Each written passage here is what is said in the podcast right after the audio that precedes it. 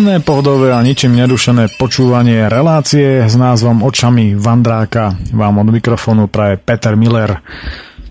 Taktiež aj dnes budeme pokračovať v čítaní z knižky s názvom Cez Alpy k Jadranu na starých favoritoch a bez pacákov, ktorá zatiaľ ešte nevyšla. A nadviažeme plynulo na minulý týždeň, no ale na úvod ešte musím spomenúť, že nie som na Facebooku, hej, to reagujem na, na rôzne vaše reakcie, pretože jednoducho tam nie som, veď na čo? Nie je to povinné, tak prečo? A takže jediný mail na túto reláciu znie, ja to aj spomeniem v závere, tak ako to robím vždy v rámci každej tejto relácie a nielen tejto samozrejme. Čiže mm, kontaktný mail na túto reláciu znie oci prírody zavinač gmail.com Nezaložil som si ďalšie konto s názvom Očami Vandráka, tak e, na tento mail mi môžete posielať ešte e, čokoľvek, čo vás napadne. Fakt je ale ten, že relácia oči prírody, a toto by som rád spomenul, keďže už spomínam tento mail, bude e, vo vysielaní zase od septembra, pokiaľ sa nič neudie. Bude tam nejaká prestávka, pretože od polovice augusta budem na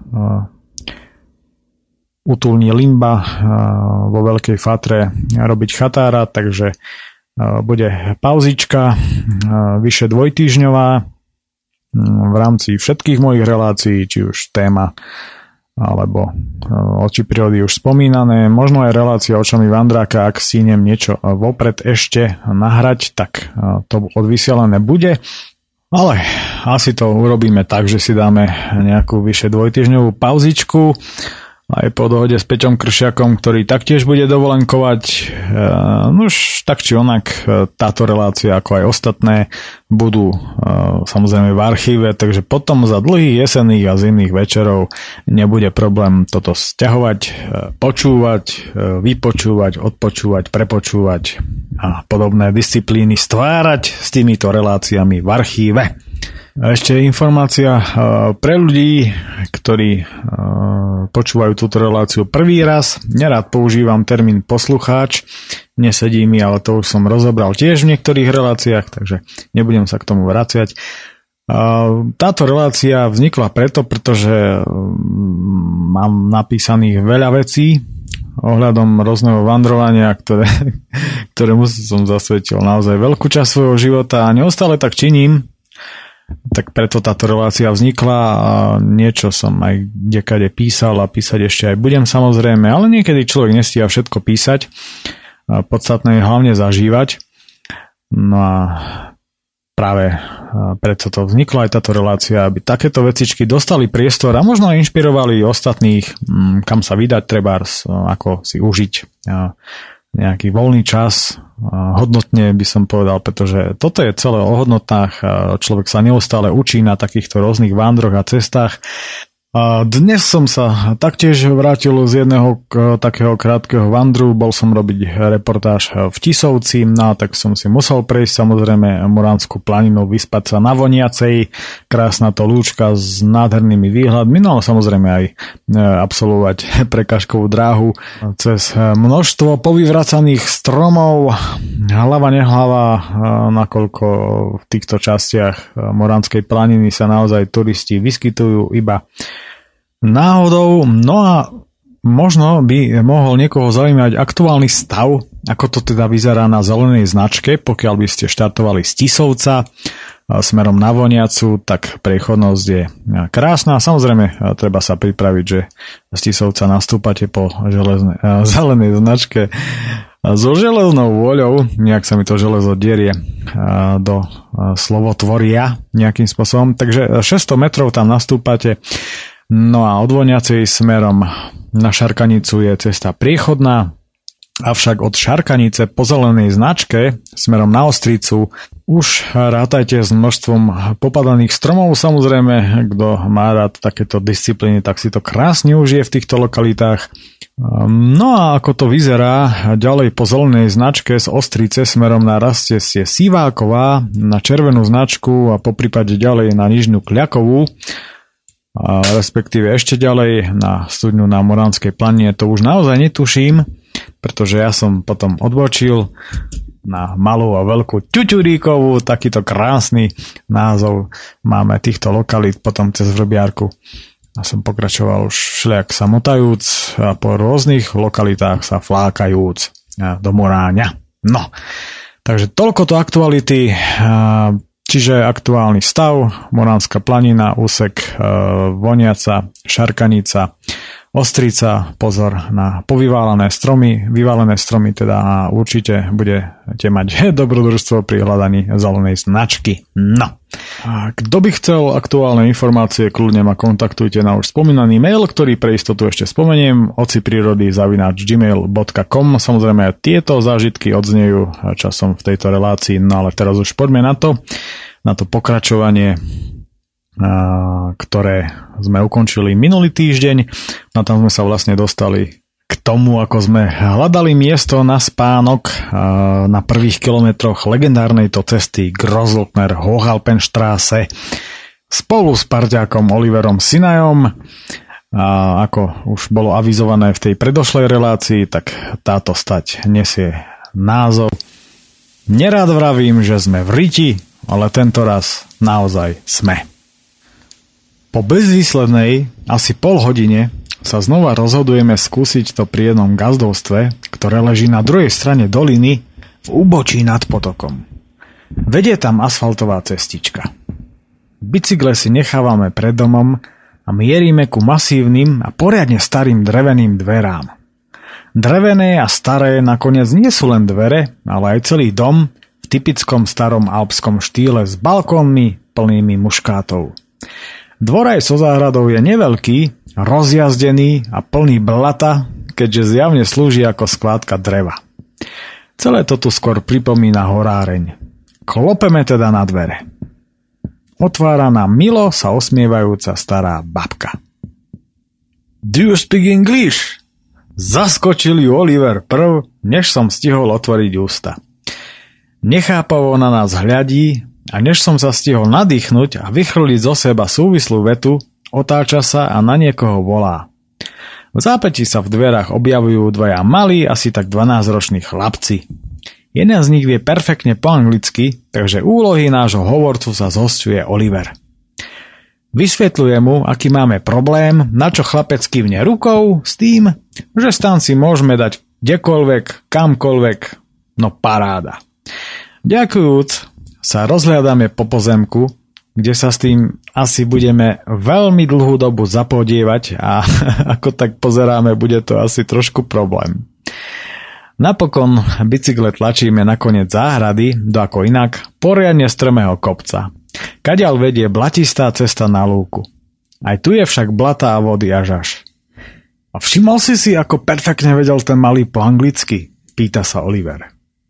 To neexistuje. Ten už len podľa prízvuku musí byť určite angličan a tu je len na prázdninách. Ja sa učím angličtinu 9 rokov a na neho fakt nemám. Nech je pre mňa za mňa aj mimozemšťan, vravím. Pozri, čo je tu všade blatá a vody. Nie je tu jediné rovné miesto. Kam si len do čerta dáme ten stan? Najviac máš tve, že sa ani nemáme kde poumývať. Ako sme sa sem trepali, celý som sa zasral od toho riedkeho bána až po uši. Nadáva Oliver. Zablatení sme ako z motokrosu. Nachádzame menej strmé miesto, kde si v blate rozkladáme stan, ktorý sme pri tejto činnosti poriadne zablatili, pretože každú chvíľu je niekto z nás na zemi. Strašne sa tu šmíka a navyše od únavy už ledva stojíme na nohách. Musí byť na nás celku komický pohľad. Takmer všetko máme premočené a zablatené vrátanie oblečenia. V týchto končinách sa stmieva o pol hodinu neskôr ako u nás, no v tejto hlbokánskej doline to v tomto počasí nehrá vôbec žiadnu rolu. Zima neustále silnie a zároveň sa aj viacej rozpršalo. Blízko stanu v tomto marazme nachádzame kúsoček trávy, na ktorý si Pokladáme bicykle aj s taškami, aby sa aspoň tie nezablatili. No samozrejme, aj táto snaha vychádza na zmar. Rezignujeme. Snažiť sa nezablatiť znamená zablatiť sa ešte viac a tak to už vôbec neriešime a zrazu je po probléme. Nerád vravím, že sme v riti, ale tento raz bez debaty naozaj sme, uvažuje Oliver. Zajtra, ak sa teda vôbec aspoň trochu vyspíme, to hore bude poriadne tvrdé, vraví zadumane, dívajúca smerom na Groslockner. Mám taký návrh, vravím. Ak by zajtra bolo pekne, čo je ale asi fakt málo pravdepodobné, tak vyrazíme dohovor, no ak bude takéto hnusné počasie, počkáme ešte jeden deň a potom uvidíme. Tak dobre. Ale hlavne niekde inde, pretože naozaj by, by už po týchto dvoch dňoch bodlo niekde sa konečne aj umyť. Takto zaprasený a premočený som snad ešte v živote nebol. Keby tu tak niekde bol taký seník ako včera, hej, to by bolo. Zasnil sa Oliver. Pozri, zajtra na to máme celý deň niečo si nájsť. Tak sa to hádam aj podarí, lebo toto je naozaj najhorší Vanderfleck, na akom som sa kedy nachádzal a to som už spal kdekade. Vravím, drkotajúc zubami. Počasie nám evidentne vyhlásilo džihad – Hneď ako sa zotmelo, začína poriadne liať a my v strachu, že nás aj zostanom dolu kopcom vyplaví ako myši z diery opäť, tento raz už len po pamäti lezieme von a snažíme sa aspoň ako tak lepšie zaistiť stan. V tomto blate tu nedržia ani kolíky a ako bonus sa na nás ešte aj z lesnej cesty valí prívalová vlna vody a bahna. Atmosféra ako sa patrí. Oliver má dnes navyše akúsi divnú smolu, že sa vždy nejakým nedopatrením dotkne drôtenej oplôtky napustenej elektrinou proti kravám. Vždy to poriadne prskne, ako ho to v tom daždi kopne, na čo v zápäti reaguje s prškou nadávok s kadenciou vyššou ako na zem dopadajúce dažďové kvapky. Tie prekliaté oplôtky sú tu doslova na každom kroku a my sme medzi ne ledva vtesnali stan, ktorého sa aj tak dotýkajú. V noci nás teda pri neopatrnom otočení sa v spánku pravdepodobne čaká dávka elektrošokov. Bicykle prikrývame celtou, aby nám nezmokli veci v taškách ešte viac. Na stan sa snažíme natiahnuť roztrhaný igelit, ktorý sme si pred dvoma dňami na jednej stavbe sprivatizovali, no v zápätí sa ani neviem ako ťa na tobogáne veziem poriti rýchlosťou blesku pár metrov po svahu dolu, po ceste samozrejme schytajúc poriadnu pecku z tej pondiatej oplôtky rovno do čela. Z hora od stanu v zápäti počujem už notoricky známe prsknutie a Oliverové nadávky. Tak na toto ja už nervy nemám, vyhlasujem. Zalezme do stanu a serme na igelit, serme na bicykle, serme na dážď, serme na blato, serme na všetko. Noc nejako pretrpíme a zajtra odtiaľto padáme hneď ako sa rozvidní. Do žiadnych hôr sa zajtra v žiadnom prípade nejde. Robí za dnešným dňom bodku rovnako znechutený Oliver. 16.7.1995 Odporné ráno Hororová noc neberie konca krája. Večne sa na karimatke šmíkame dolu kopcom, von zostanú. Niekedy hlboko v noci od totálnej únavy zaspávam s vedomím, že sa môžem kľudne zobudiť niekde pod kopcom, automaticky počítajúc s elektrošokom z tých prekliatých antikravských oplôtok. Rátal som prakticky s akoukoľvek variantou zobudenia sa, no s tým, čo nás ráno zobudilo, sme veru nerátali ani jeden. Zobúdza nás poriadny hluk a chaos, pre nás nevyspatých a ochrápaných logicky neidentifikovateľného charakteru. Vykúkam zo stanu a neprítomne zaostrujem. V zápetí ma poriadne trhlo. Niečo veľké mi do rozospatého ksichtu vydýchlo paru z veľkej uslintanej papule a veľkých nozdier a gúľa to na mňa veľkými očami. Kriste pane, tak toto je koniec. Ženú cez nás kravy na pašu. Okamžite sa preberúc vidím, ako jedna z nich prechádza cez Oliverov bicykel a demoluje mu kopytom sedadlo. Nočná mora sa teda nekončí ani cez deň. Toto je snáď zlý vtip. Tie kravy cez nás ženú vezúc sa na akomsi detskom terénnom endure práve tí dvaja malí zasraní sopliaci, ktorí nám tu dovolili prespať a pre ktorých sme momentálne nenachádzali pekného slova. Bodaj by vás Bacillus acidopedofilus skántril, boha vášho, kričím na nich. V tom chaose nás však aj tak vôbec nevnímajú. Okolo ide cesta a oni ich ženú mimo cestu rovno cez nás a potom nad nami znova na cestu rehotajúca o 106. Tak toto nám snad nevedno prečo robia na schvál. Blbé kravy. Jedna z nich si to valí rovno cez špagáty od stanu, strhnúc ho so sebou. Tresol som ju do zadku, no flegmaticky sa na mňa zadívala a mierí si to rovno na bicykle. Okamžite vyrážam, odhodlaný brániť ich vlastným telom, no v sekunde pošmiknúť sa končím v blate na zemi a bezmocne sa dívam za kravou. Tá ich na moje obrovské prekvapenie obratne obchádza a tiahne kam si do čerta. Je poriadna zima, je zamračené a poprcha.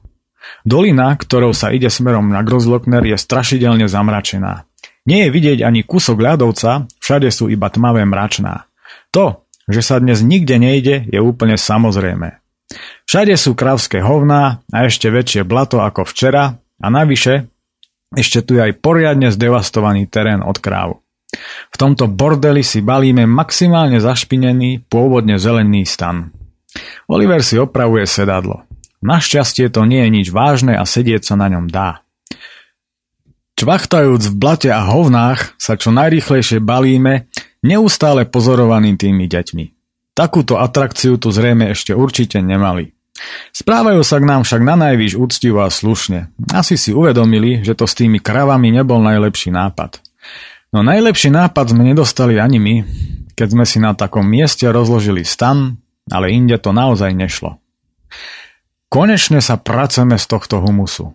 Schádzame po úzkej asfaltovej cestičke dolu na hlavnú cestu. Na autobusovej zastávke je tu búda aj s dlhou lavičkou vo vnútri a tak, keďže znova začína poriadne pršať, skladáme sa vo vnútri. Varíme si super výživné raňajky. Mlieko s kakaom a puding s ochutenými ovsenými vločkami a hrozienkami. Všetko instantné veci, ktoré si vláčime so sebou. Je to aj pomerne síte, teda aspoň pre naše stiahnuté žalúdky všakže. Po pol hodine prestáva pršať a tak sadáme na obsraté a zablatené bicykle a prichádzame do dedinky s názvom Fusch an der Groslockner Hochhalpenstraße. Stojíme pri benzínovej pumpe, kde si kupujeme pohľadnice a píšeme domov. Opäť sme tu, špinaví ako prasatá za atrakciu. Každý je tu všade nepochopiteľne, báž neprirodzene čistý aj v tomto daždivom počasí. Zaujímavé. Neexistuje túra, z ktorej by som sa vrátil čistý, s topánkami v stave ako z obchodu. Nuž, buď som atypický turista ja, alebo oni. Oliver nasadajúc na bicykel na nich adresu a ich biele ponoštičky dudre niečo o snoboch a opäť pokračujeme v ceste. Nachádzame sa na 5. kilometri Hochhalpenstraße.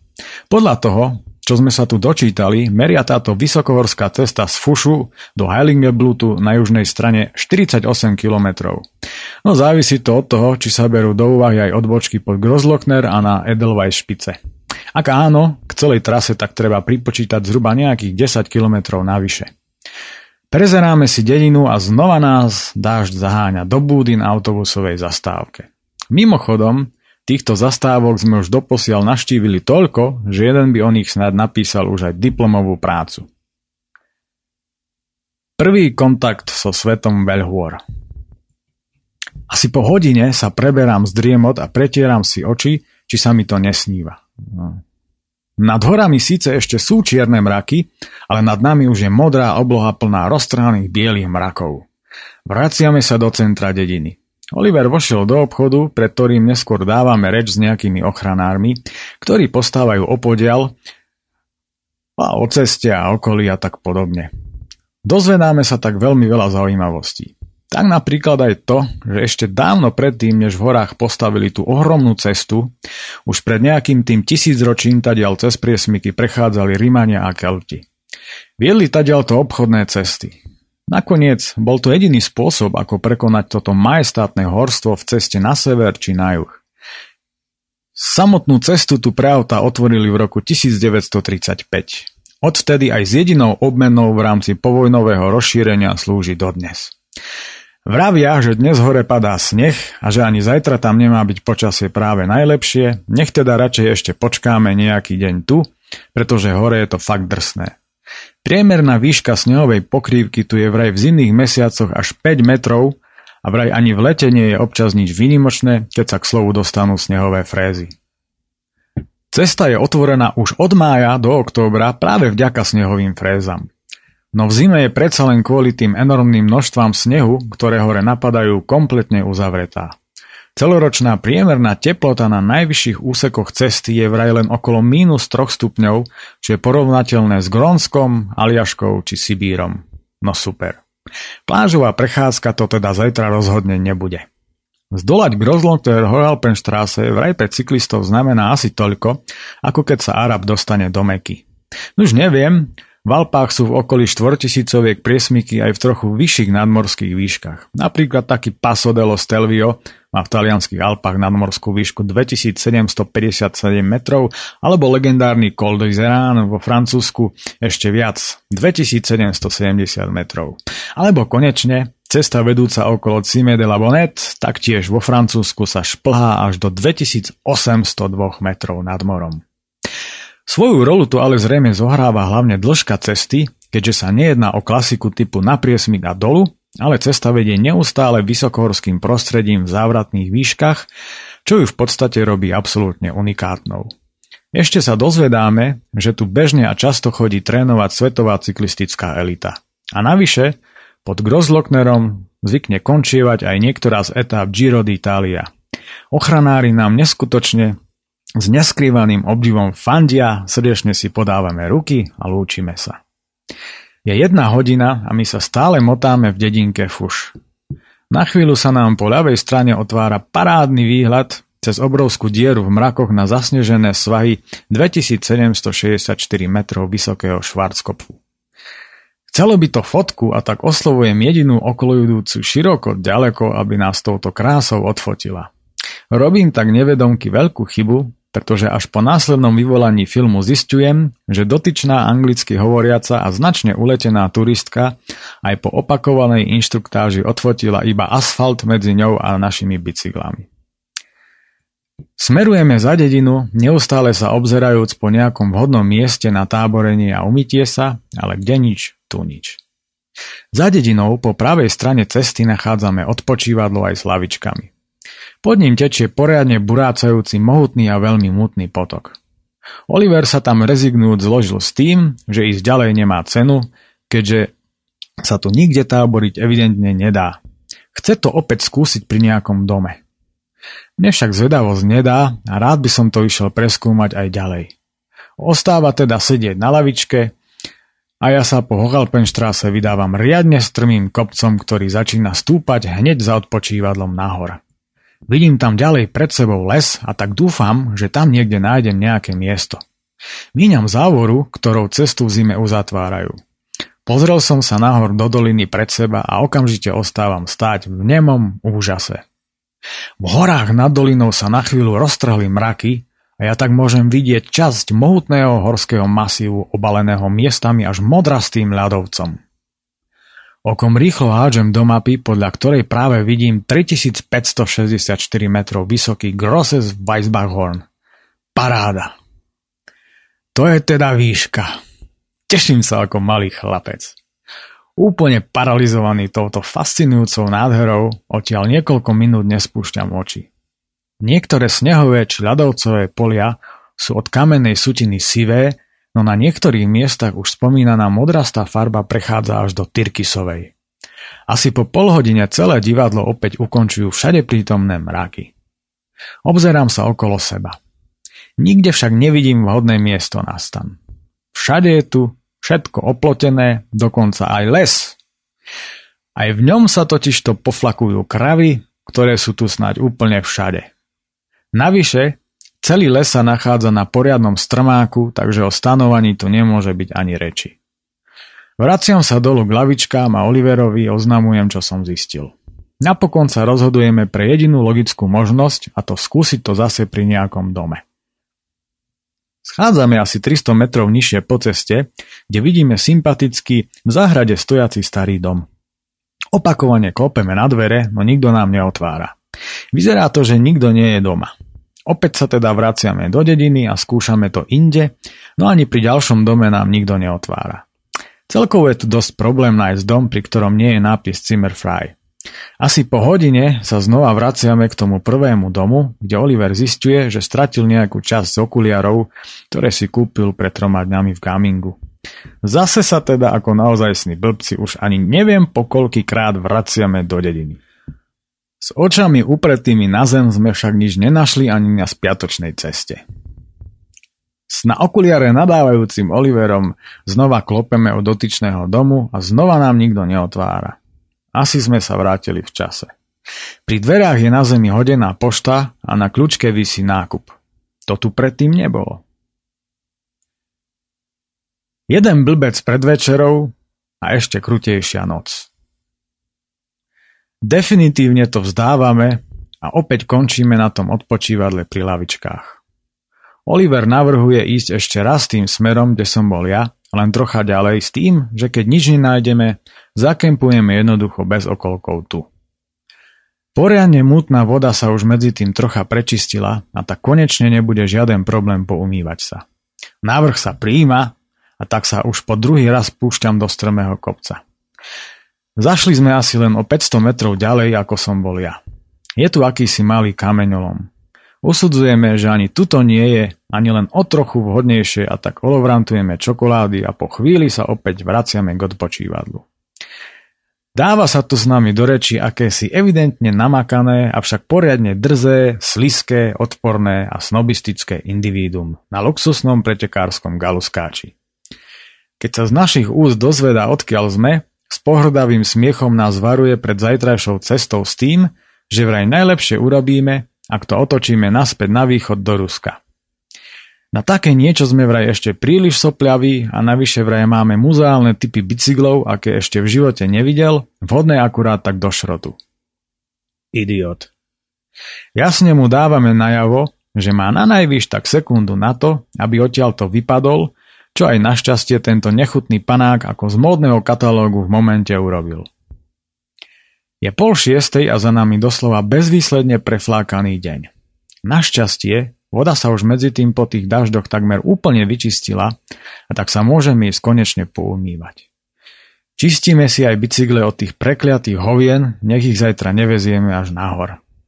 Voda je taká studená, že keby snaď mala ešte o jeden stupeň nižšiu teplotu, bol by z nej už ľad. Veď nakoniec aj tečie z ľadovcov. No na druhú stranu nádherne osviežuje a byť po pár dňoch opäť poriadne umytý, to je fantastický pocit. A lavičky, na ktorých sme sa rozložili, sú asi 4 metre od cesty. Čo teda rozhodne nie je kto vie čo. Za cestou je lúka, kde sa pásli kravy, ktoré sa už teraz nepasú a so zájmom hľadia na nás. Oliver totiž to z tašky povyťahoval skrutky, kus drôtu a skrutkovač. Na rezervných teniskách má otrhnutú podrážku, ktorú sa za pomoci týchto vecí snaží pripevniť naspäť. Toto počínanie by si bez pochyby zaslúžilo aj filmovú podobu v rámci dokumentu o tom, čím všetkým a hlavne ako sa dá pripevniť otrhnutá podrážka. Asi po pol hodine je dielo hotové a vyzerá dosť mierne povedané a typicky. Zo zadnej strany tenisiek trčia dlhé a hrubé skrutky s maticami ako ostrohy. Ak ich bude nosiť, opäť budeme mať o jednu turistickú atrakciu naviac. Hlavne však, ako sám skonštatoval, je, že to drží pokope.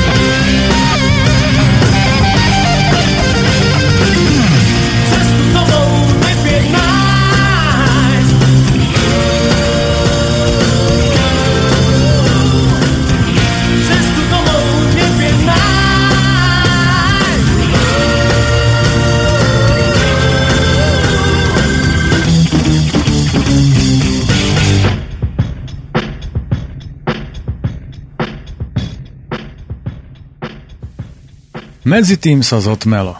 Diskutujeme o tom, ako to vyriešiť s prenocovaním, keďže zajtra nás čaká šialený záber a prakticky životný výkon.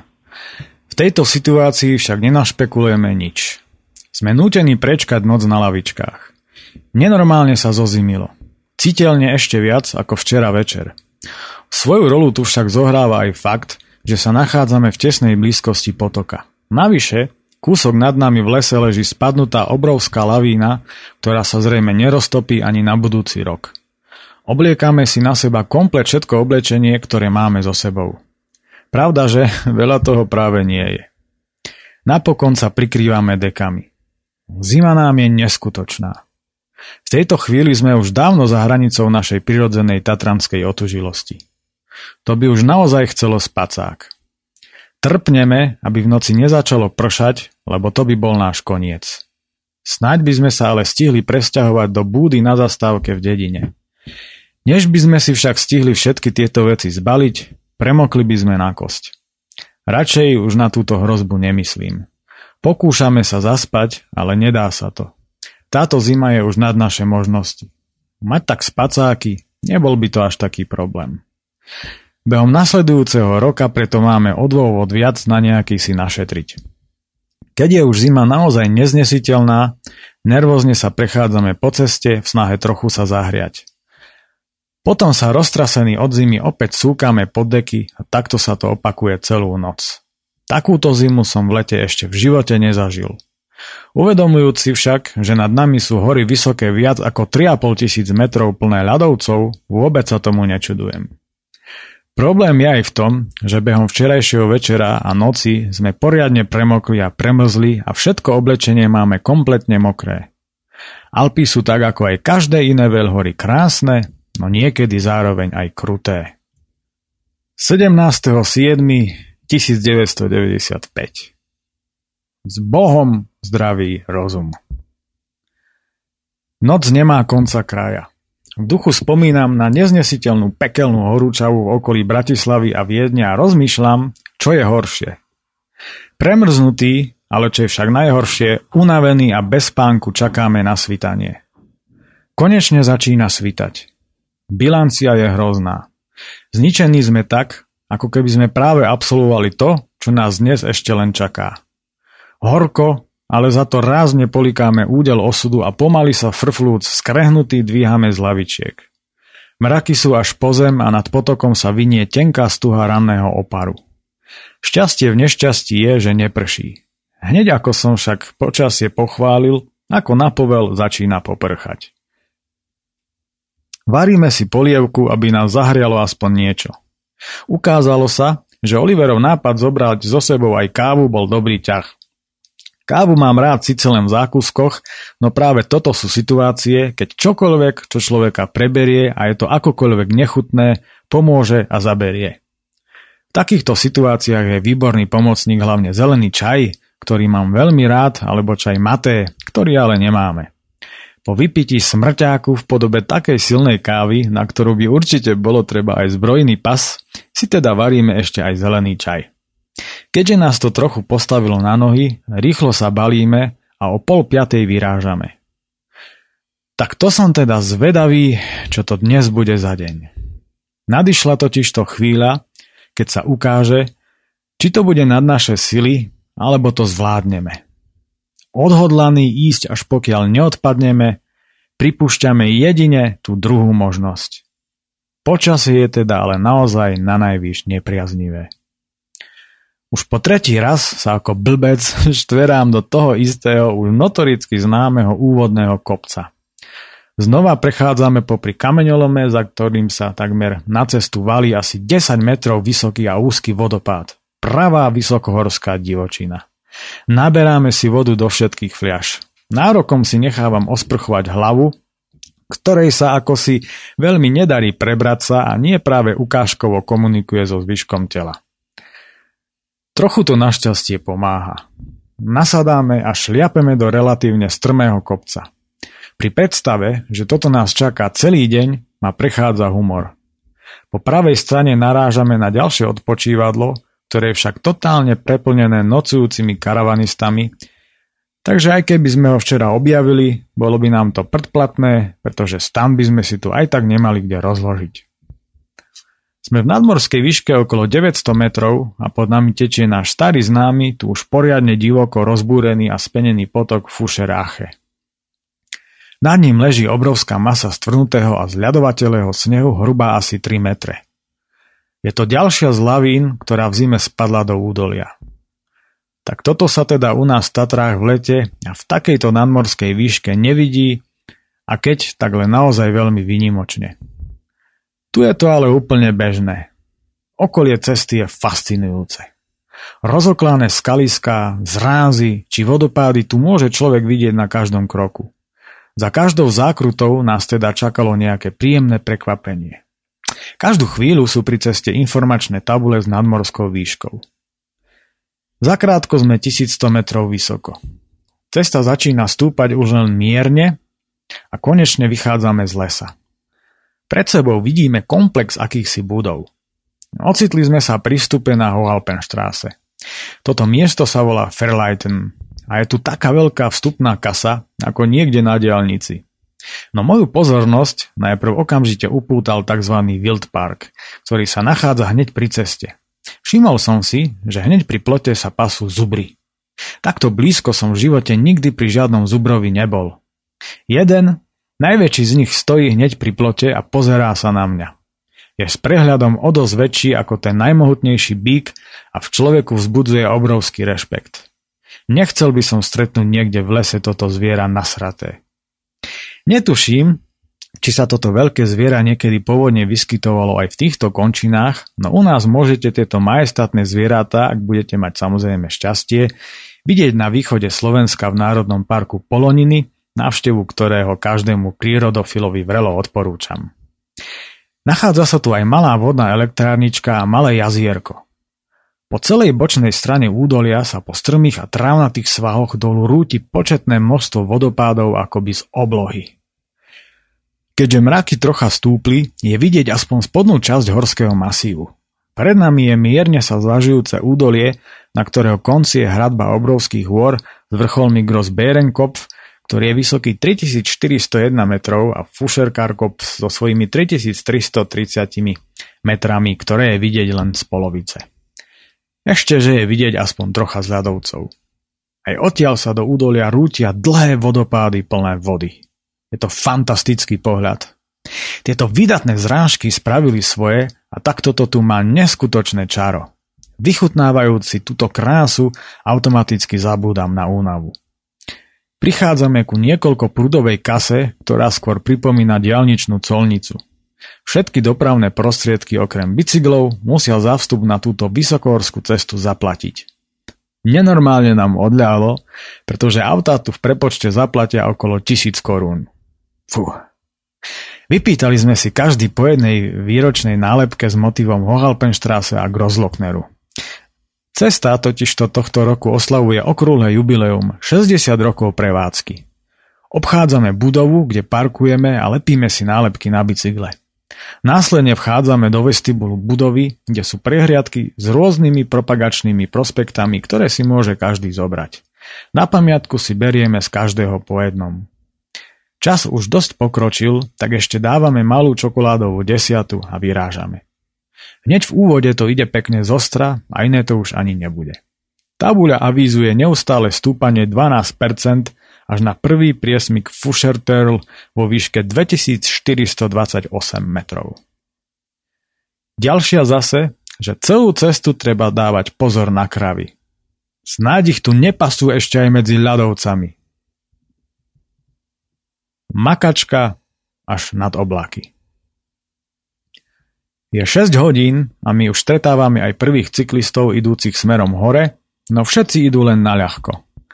Pár z nich na nás pokrikuje, aby sme zabrali, šli rýchlejšie a podobne. Im sa to kecá. Po včerajšom pokece s ochranármi sme sa dozvedeli, že každý borec sa dovezie autom do kempu či k hotelu, napchá sa supervýživnými doplnkami stravy od vymyslu sveta, doružova sa vyspinka niekde v hoteli, či na priváte, alebo v kempe a potom ráno plný raňajok pozostávajúcich z miestnych špecialít, pekne suchučky, čerstvúčky, najedený a hlavne vyspatý, dá celú Hohelpenstrasse len tak, naľahko a navyše na bicykli, ktorý bez problémov udržíte aj na malíčku. Len málo kto tu vraj chodí z takej diálky celý čas po svojich a na ťažko. S nami sa to teda rozhodne nedá porovnávať. Z toho ležania na lavičkách sme dobití ako psi a navyše sme boli celú noc v kuse hore, a o tej predchádzajúcej noci sa tiež nedá povedať, že by bola vhodná na spánok. Preto teraz s každým záberom do pedálov cítime, ako by bola váha batožiny čoraz ťažšia a ťažšia. Jednoducho nemáme síl. Spomenul som si, že so sebou na túto príležitosť veziem hroznový cukor a tak ho do seba sypeme jedna radosť. Okamžitú energiu onedloho aj cítiť. Len pomaly však stúpame nahor. Sme vo výške niečo nad 1200 metrov a počasie sa vôbec nemení. Poprcha je zamračené a po ceste sa navyše flákajú husté frankforce hmly, no ja by som skôr povedal, že mrakov. Spolu s pribúdajúcimi minútami značne pribúda aj množstvo aut, čo nás teda poriadne štve. Vdychovať do seba ten smrad z plných plúc pri zábere do kopca, to teda nie je žiaden relax. Pozerám sa nad seba a vidím krkolomné serpentíny miznúce kde si nad nami v mrakoch. Zmiešaný les smreka a smrekovca vo výške okolo 1600 metrov strieda už len smrekovec. Strašne sa mi páčia tieto stromy. Nádherne voňajú a návyše práve vo veľkých nadmorských výškach nadobúdajú rôzne patvary spôsobené silnými vetrami a celkovou nepriazňou počasia. V Alpách tieto stromy roztrúsené rastú až do výšok okolo 2000 metrov.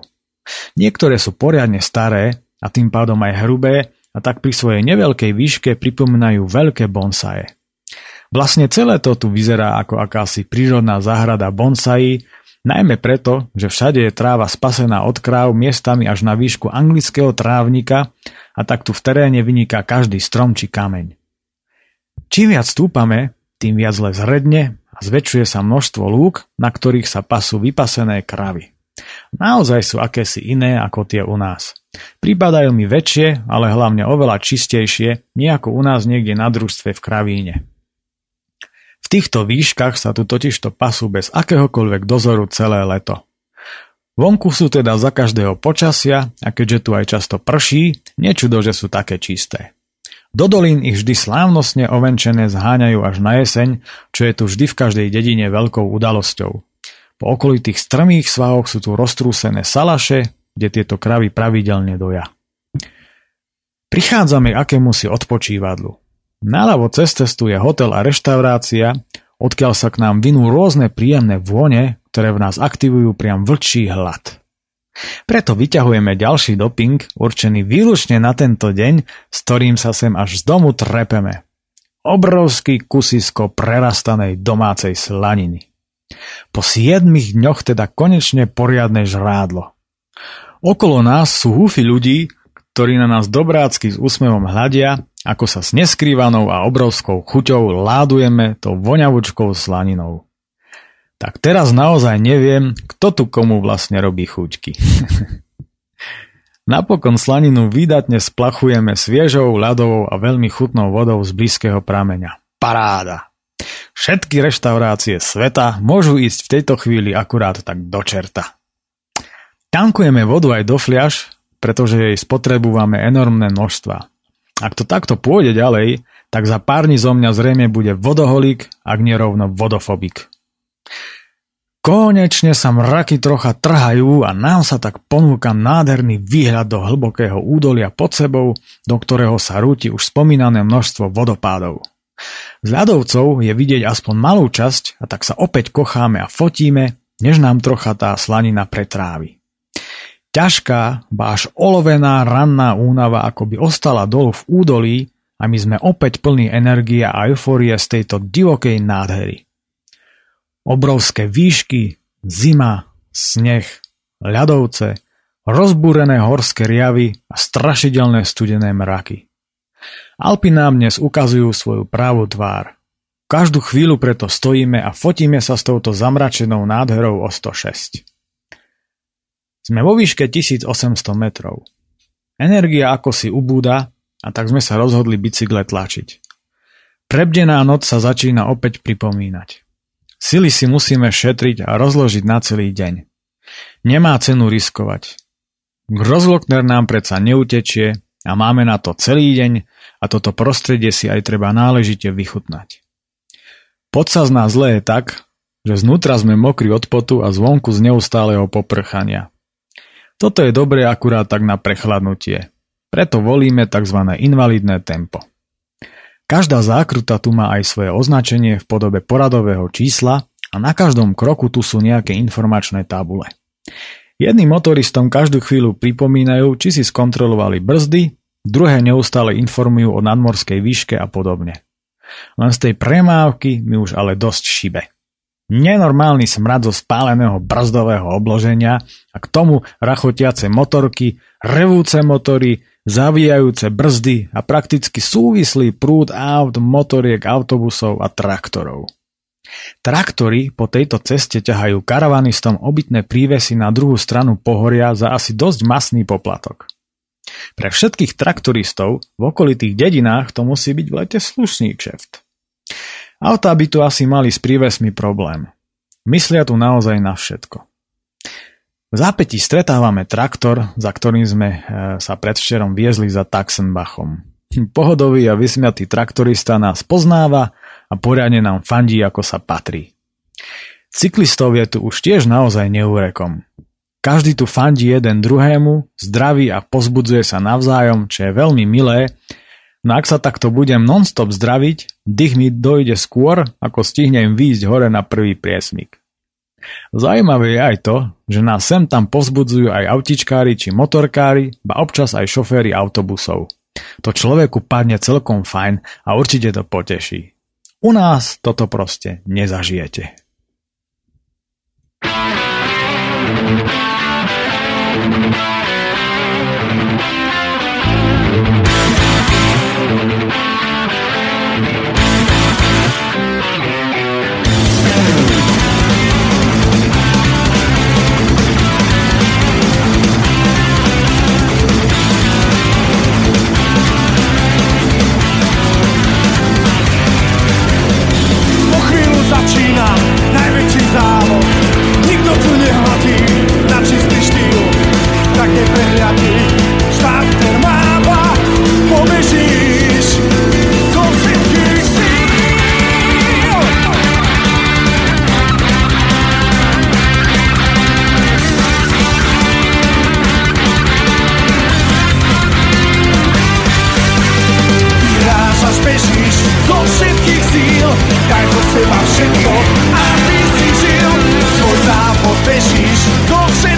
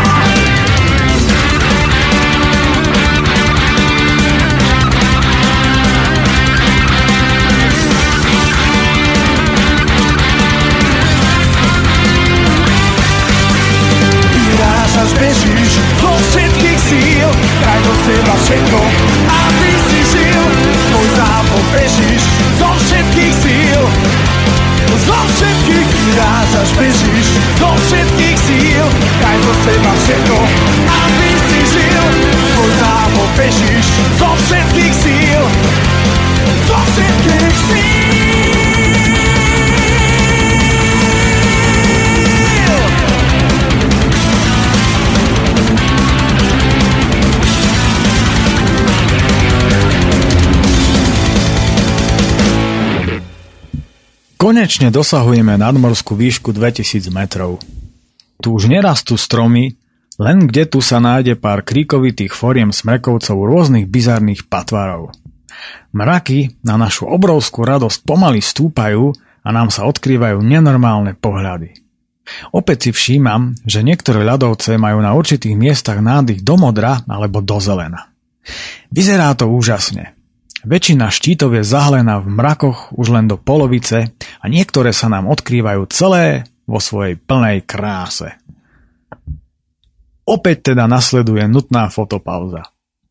Nasávať atmosféru tohto vysokohorského divadla je absolútne úžasné. Vo výške 2100 metrov na odpočívadle dávame občerstvovaciu slaninovú pauzu, pretože sme akýsi vyšťavení keďže sme už nejaký čas netlačili, ale poctivo šliapali do pedálov. Oliver má tradičný problém s mekým zadným kolesom. Skúšam to s tou mojou pseudopumpou, no výsledok je veľmi chabý. Našťastie nám v zápäti vidiac moju lopotu, jeden borec podáva pomocnú ruku aj s poriadnou pumpou, takže problém je čoskoro vyriešený. Ukazuje na slaninu a smeje sa. Je to Francúz a pýta sa, či sme z Bavorska, lebo tu vraj každý do seba pchá rôzne energy drinky či gély a podobné záležitosti a že toto sa len tak nevidí. Ochutnaj kamarát, toto je slovenská energetická bomba a je perfektná. Vravím mu s úsmevom, podávajúc mu kusisko, no on slušne odmieta. Už pravdou je, že Francúzi, čo by vyhlásení gurmáni, jedia iba samé žúžu a la fru fru a neviem aké špeciality a poriadnu slaninu zjavne určite nie. Pozri sa, kam až ide cesta. Ukazuje vyjavenie Oliver smerom nahor, keď sa nad nami roztrhli mraky a autobusy vysoko nad nami vyzerajú ako zápalkové škatulky. Nasadáme a drhneme to ďalej týchto kopcoch by to naozaj chcelo prevod, aký majú horské bicykle, alebo nebyť taký obložený. To by potom bola oveľa väčšia pohoda. Nejaká partia turistov si nás fotí. Naše obstarožné, ale za to udržiavané favority evidentne vzbudzujú záujem. Popri ceste sa pozvolna začínajú objavovať snehové polia v čoraz väčšej miere. Zároveň tu už je aj citeľne chladnejšie. Ako keby sa s nami počasie doslova hrálo. Vždy sa na nejakú malú chvíľu niekde zjaví veľká diera v mrakoch a odhalí tak niektorého z okolitých horských velikánov spolu s jeho ľadovcami. Občas už prebleskne aj slnko a už asi hodinu vôbec nepoprcha a cesta je tu úplne suchá. Všetko sú to samozrejme pádne dôvody na dobrú náladu aj napriek čoraz viac silnejšej únave. Nachádzame sa už v úctyhodnej výške 2250 metrov a aj tu sa všade okolo cesty pasú kravy. Naozaj svojrázny kraj. Pod nami je obrovský a strmý zráz a je vidieť až na jeho dno, keďže dole už nie sú žiadne mraky. Počas celej cesty sa doposiaľ až na pár krátkých úsekov nikde nenachádzalo žiadne zábradlie. Niekde sú pri ceste kamenné stĺpiky a niekde nie sú ani tie. Idúc po samom kraji, v celku unavený, občas chytám balans. Hlavne pri rozjazde, keď niekde kvôli foteniu stojíme. V duchu preklínam prebdenú noc. Byť tak vyspatý, hneď by sa nám išlo lepšie a navyše aj koncentráciu takto máme podstatne horšiu. Obchádzame akúsi kamennú chajdu aj s parkoviskom a malým jazierkom, okolo ktorého je obrovské množstvo snehu, nakoniec ako aj všade okolo. Náš prvý priesmik Fusher Terl je už necelých 200 výškových metrov nad nami. Zatíname preto zuby a za občasného pozbudzovania okoloidúcich drieme nahor. Inak sa takáto činnosť ani nazvať nedá. Zase sa z nás leje ako z galejníkov, až napokon úspešne zastavujeme na priesmiku Fusher Terl v nadmorskej výške 2428 metrov. Konečne je tu trocha rovina. Stojíme na chodníku pri mohutnom drevenom zábradlí pri ceste, varíme si čaj a tlačíme do seba čokoládu a hroznový cukor. Oproti nám sa nachádza odbočka na vrchol Edelweiss špice, kam vedie cesta až na úplný vrchol do výšky 2571 metrov. Naozaj obdivuhodná stavba je táto Hohalpenstraße. Rozmýšľame, čo podnikneme ďalej. Hore na Edelweiss špice je ešte väčší strmák, akým sme doteraz išli a celý vrchol je sústavne zahalený v hustých mrakoch. Z domu sme naučení hory za žiadnych okolností nepodceňovať a seba naopak v horách nepreceňovať. Ak hora pustí, tak pustí. Ak nás nevolá, nejdeme. Horám prosto treba načúvať.